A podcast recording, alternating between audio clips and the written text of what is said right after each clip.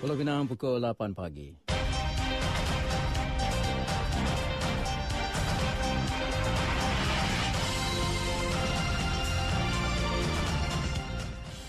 Warta Mutiara bersama saya Zatulikma Muhammad Noor. Assalamualaikum dan salam Malaysia Madani. Lebih 1,200 akaun pengguna Perbadanan Bekalan Air Pulau Pinang PBAPP di daerah Barat Daya akan mengalami gangguan bekalan air berjadual SWSI 16 jam susulan kerja lencongan selepas pemasangan dua saluran paip 600 mm di Sungai Perai. Notis berhubung perkara itu akan dimaklumkan segera kepada pengguna terjejas apabila syur SWSI dibentangkan dalam Majlis Mesyuarat Kerajaan Negeri Esko Rabu depan. Ketua Menteri Chow Kon Yao berkata kerja-kerja pemasangan dua saluran paip itu dijadualkan siap pada 2 Februari depan dengan kemajuan yang ditunjukkan setakat ini mencapai 50%. Sementara itu, Ketua Pegawai Eksekutif PBAPP, Insinyur K. Patmanatan berkata, pengoperasian saluran paip berkembar itu adalah penyelesaian sementara yang akan menangani risiko kebocoran lebih besar daripada saluran paip bawah permukaan air Sungai Perai yang bocor.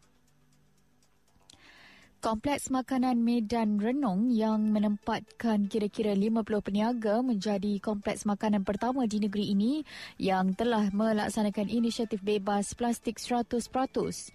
Ketua Menteri Chow Kon Yao berkata kerajaan negeri amat menghargai kerjasama yang diberikan oleh peniaga-peniaga di kompleks berkenaan dalam menjayakan inisiatif mengurangkan penggunaan beg plastik di, di negeri ini. Menurut Kon Yao, inisiatif tanpa plastik yang dimulakan oleh kerajaan negeri sejak 2009 perlu diperhebatkan lagi agar dasar pengurusan sisa pepejal serta inisiatif hijau di negeri ini dapat dilaksanakan dengan jayanya.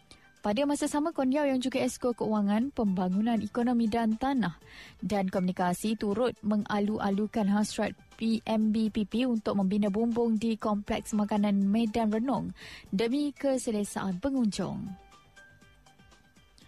Waris kepada Muhammad Hawari Hashim yang merupakan orang kurang upaya OKU pertama negara ke misi Everest 2023 ME 2023 menerima anugerah sebuah rumah daripada Kerajaan Negeri Pulau Pinang. Tuan yang terutama Tun Ahmad Fuzi Abdul Razak hadir menyempurnakan penyerahan kunci rumah kepada isteri Muhammad Hawari, Safiah Tang Zili dalam majlis ringkas yang diadakan dekat Lorong Perda Indah 21, Taman Perda Indah kemarin. Esko Perumahan dan Alam Sekitar Datuk Sri S. Sundaraju semasa berucap pada majlis berkenaan berkata, rumah tersebut adalah dianugerahkan menerusi program tanggungjawab sosial korporasi SR Lembaga Perumahan Negeri Pulau Pinang LPNPP dengan kerjasama pihak-pihak terlibat bagi meringankan beban waris Muhammad Hawari.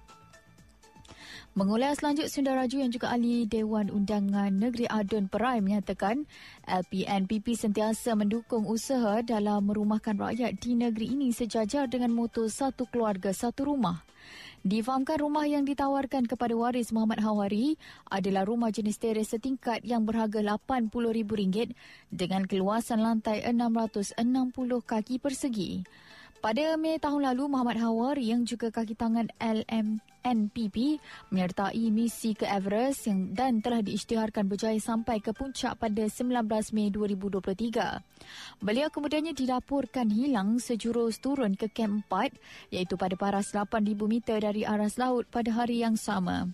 Muhammad Hawari telah meninggalkan seorang ibu, isteri serta dua orang anak yang berusia 4 dan 2 tahun.